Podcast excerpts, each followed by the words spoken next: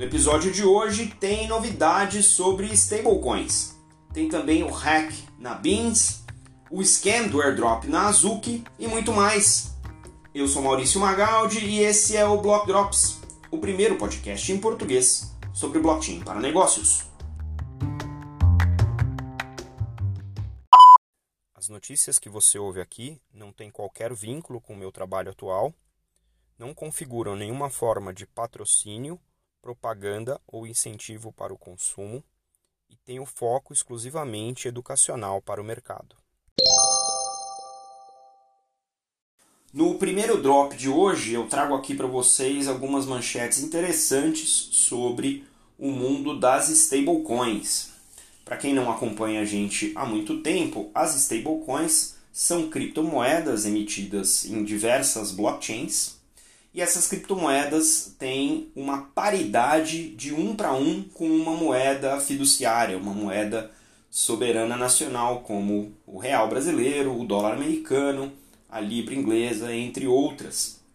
E a gente vem acompanhando nas últimas semanas um aumento nas notícias relacionadas a esse tipo de criptomoeda, né, a esse tipo de dispositivo, e eles estão ficando cada vez mais populares porque no ambiente das finanças descentralizadas eles servem de ponte entre diferentes criptomoedas com diferentes paridades. Né? Você pode, é, nas é, exchanges né, descentralizadas, você pode trocar qualquer uma das criptomoedas do seu interesse por uma moeda equivalente ao dólar, como a USDC, por exemplo, ou a USDT, são duas stablecoins emitidas por protocolos diferentes, a USDC pela Circle, USDT pela Tether, tem outras mais, né?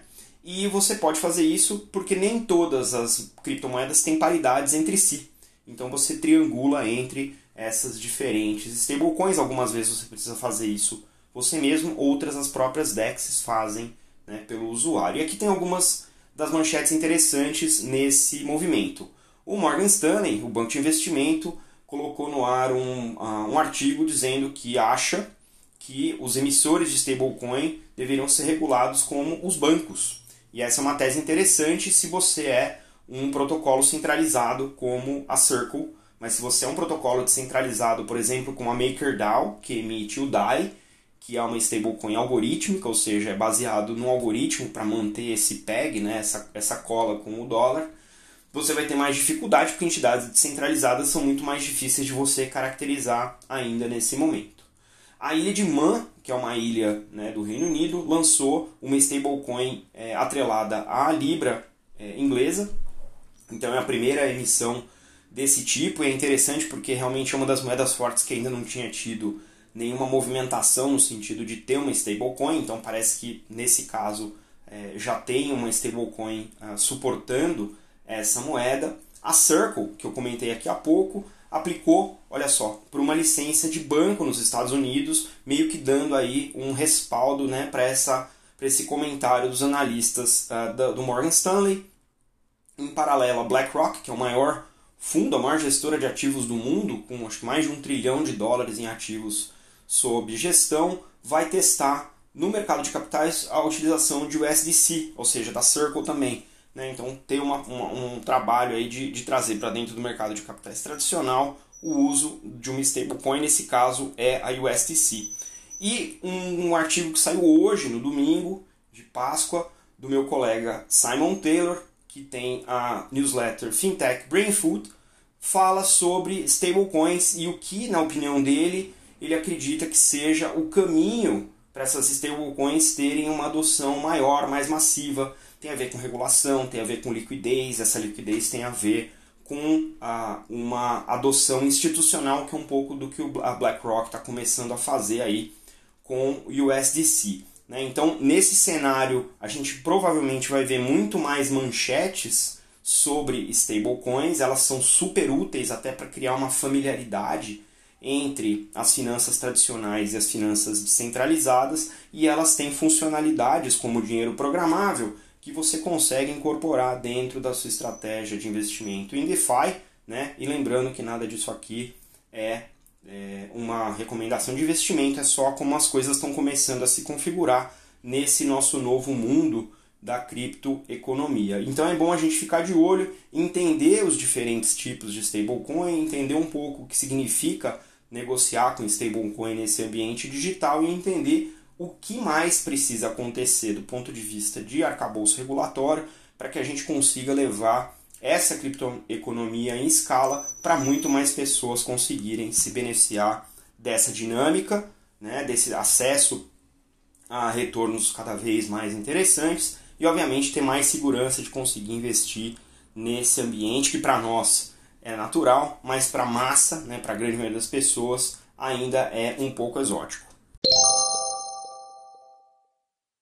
Mas no mundo das stablecoins nem tudo é cor-de-rosa, né? nem tudo é bonitinho e nem tudo funciona como a gente ambiciona.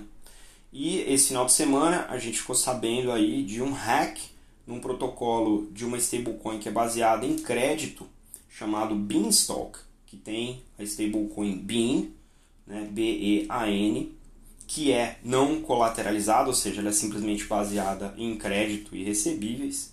Né?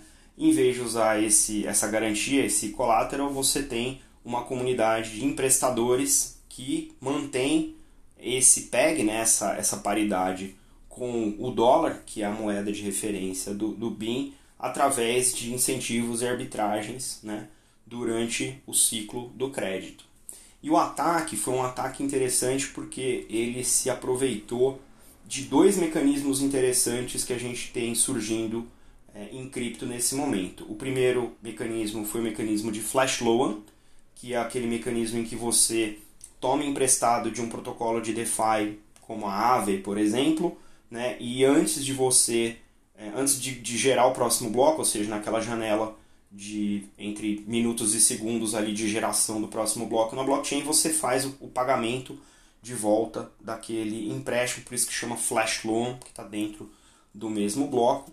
Então você pode fazer isso em vários protocolos. Nesse caso aqui, o hacker usou 900 milhões tomados num flash loan da Aave sem, é, sem é, nenhum tipo de garantia usou esses fundos para jogar liquidez para dentro do, de um pool de liquidez na, no protocolo Curve, que é um outro protocolo de DeFi, então ele colocou lá BIM mais três outras uh, stablecoins, então eles formam um protocolo de quatro stablecoins, uma pool de quatro stablecoins. Ele pegou esses fundos para propor e votar dentro da DAO do BIM, a, a BIM também tem uma DAO, que é uma Decentralized Autonomous Organization, ou seja, um segundo dispositivo desse, dessa nova criptoeconomia para aprovar uma, é, uma mudança no protocolo da DAO para permitir que ele pudesse fazer a substituição de BIM por uma outra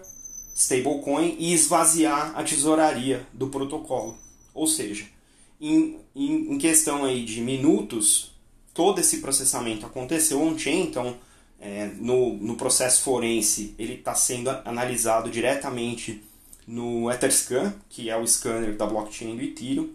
Nesse processo todo, ele acabou drenando 800 milhões de dólares, né, o equivalente a 800 milhões de dólares, em criptomoeda, tirando da tesouraria para dentro da wallet do, desse, desse hacker e levando toda essa liquidez embora do protocolo, o que, segundo aí um dos fundadores do protocolo, coloca o protocolo em situação de encerrar as operações, porque é um protocolo que foi totalmente feito na base do bootstrapping, ou seja, não teve nenhum aporte externo de dinheiro para a construção desse mecanismo. Então, apesar de triste, né, a gente fica penalizado aí pelo time que acabou se comprometendo com esse exploit, né, com essa exploração desse, desse mecanismo, mas como todo desastre de avião, a indústria toda pode aprender um pouco com o que aconteceu nesse protocolo. Tem a ver com colateralização, tem a ver com você conseguir monitorar é, o movimento da DAO e, obviamente, tem a ver com que tipo de poderes né, a, os, os detentores de um determinado volume de tokens de uma DAO podem uh, carregar para acabar, enfim, prejudicando o próprio protocolo, a própria DAO, como foi nesse caso aqui. Então, Vamos pensar agora para frente, enquanto indústria, quais são os mecanismos de voto nas DAOs que não envolvem o acúmulo de grandes quantidades do token de voto, né, que permita que essa DAO continue subsistindo, né, sobrevivendo e operando e conseguindo é, inovar, como a Beanstalk vinha inovando em relação à stablecoin baseada em crédito, que é um protocolo bastante interessante e agora a gente entende que é, tem seus riscos, obviamente tudo isso tem risco, mas interessante poder acompanhar isso de fora, obviamente, né? aprender com o erro dos outros é sempre muito mais barato e a gente usa essa, essa ocorrência para aprender quais são os dispositivos que têm que ser incorporados, tanto nas DAOs quanto nos flash loans, nos protocolos de DeFi. E olha só que interessante, né? a gente começou a se acostumar com as tal blue checks, que são as marquinhas dadas para as contas verificadas nas redes sociais, e também as blue chips, que são as coleções de altíssimo calibre no mundo dos NFTs. Entre uma, entre elas tem uma bastante interessante que é a Azuki, que é uma coleção de PFPs inspirado, PFPs são as fotinhas de perfil, né? Inspirados em personagens orientais, asiáticos. E essa semana eu comecei a ver a conta do Block Drops no Twitter, Block Drops Pod, se você não segue a gente ainda, segue a gente lá. É, começou a ser marcada por uma série de contas verificadas no Twitter compartilhando uma postagem de um airdrop, que o airdrop é o, a, a ação né, de alguns, algumas coleções de fazer é, transferência de tokens para diversas carteiras. E o que é interessante é que usualmente um airdrop é feito baseado numa ação prévia. Então, se você tem um NFT do Azuki na sua carteira, você vai receber X airdrops, como aconteceu lá com os Bored Apes. Né? Se você tem um ou mais Bored Ape na sua carteira, você recebeu tokens Ape correspondentes. E essa semana, como eu falei, super marcado em vários anúncios, falei, tem alguma coisa esquisita aqui. Fui denunciando essas contas, apesar de, serem, apesar de serem contas verificadas, são contas com quem eu não tenho nenhum relacionamento. Comecei a bloquear. E aí, durante o final de semana, é, cruzei com esse artigo aqui compartilhado pelo Richard, que é um dos desenvolvedores mais uh, competentes no ambiente dos NFTs, da Manifold. E aí o artigo da Decrypt, cita que várias contas de uh, personalidades ou contas verificadas de usuários do Twitter foram comprometidas de alguma maneira, tiveram a sua senha é, roubada, substituída, e os uh, fraudadores estavam pegando essas contas, contas de profissionais da mídia, da imprensa, jornalistas, mudando o texto do perfil e as imagens, sugerindo que essas contas são, eram contas dos fundadores do projeto da Azuki e que iam haver um tal de secret airdrop de, do, dos tokens monetários né, dessa coleção chamada Beans, com Z no final, não ser confundido com a Bean, a stablecoin que a gente acabou de reportar aí. E esse drop, esse airdrop ia ser feito para para os, os, holders, né, para os, os donos de NFT da Azuki, mas de acordo com esse é, link, se você clicasse e conectasse a sua carteira da, dentro uh, desse, desse website, você teria acesso às moedas BINs do Azuki sem ter o NFT. E aí, uh, algumas pessoas que foram uh, atingidas né, por, esse, por esse scam tiveram aí os NFTs das suas carteiras uh, raptados por esse smart contract. Olha que loucura.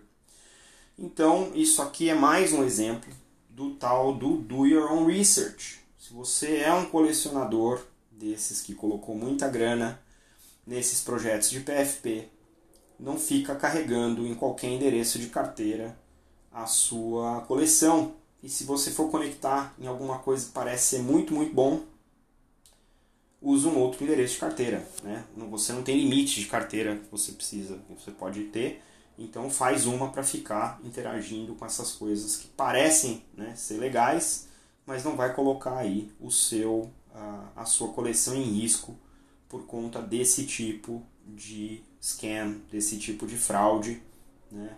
Então tem aí um problema de segurança do lado do Twitter que o Twitter está vendo e tem um problema né, de uh, arquitetura dentro do mundo dos NFTs que esse airdrop aí parece ser sedutor demais para evitar que as pessoas caiam nesse tipo de phishing.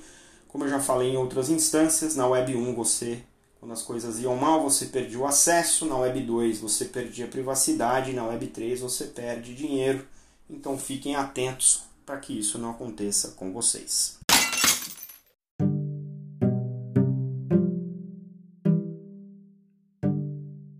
E numa semana cheia de notícias, tem muito mais. A Mastercard entrou com 15 pedidos de marca registrada para coisas relacionadas a metaversos e NFTs. A Board Apes anunciou o lançamento de uma trilogia de filmes. A RAP, de entregas rápidas, vai começar a pilotar a aceitação de criptomoedas nos seus serviços. A Celsius anunciou que vai limitar investidores não credenciados em função das linhas diretrizes da SEC. A Forbes lançou uma coleção de NFTs clássicos no, na FTX. A DTCC, clearing americana, lançou o projeto Lithium, que é um projeto que vai pilotar uma CBDC. O Senado brasileiro começa a se organizar para aprovar a chamada Lei das Bitcoins. A Moneybox começou a explorar cripto para os seus clientes de alta renda. O regulador FSRA de Abu Dhabi lançou um paper, um artigo discutindo DeFi. Os Beatles, sim, lançaram também uma coleção de fotos clássicas em NFT. A Sócios de Fan Token assinou com 13 times da NFL, mas ainda não vai lançar tokens correspondentes. E nos Emirados Árabes Unidos, a DMCC incluiu 106 companhias de cripto durante o primeiro trimestre de 2022.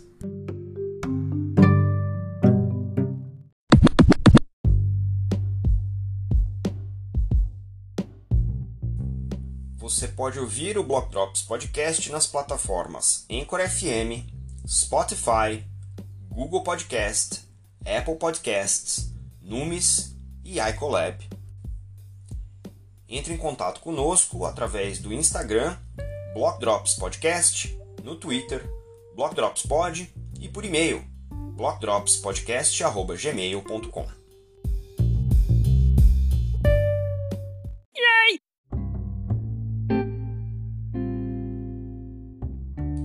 salves de hoje, para quem compartilhou os links que você encontra na descrição do episódio, vão para Tiago Amaral, Brian Sania, Dan Smith, Tash Law, Alexandre Vazarelli, Andrea Frosinini, Fábio Seixas, Cláudia Mancini, Alan Desira, Paul Brody, Hannah Hilali, Brian Sangrashka, John Hamilton, Peter Bergstrom e Richard. Não se esqueça de deixar as suas estrelinhas aí no seu tocador favorito. A gente fica por aqui. Stay rare, stay weird. Let's fucking go!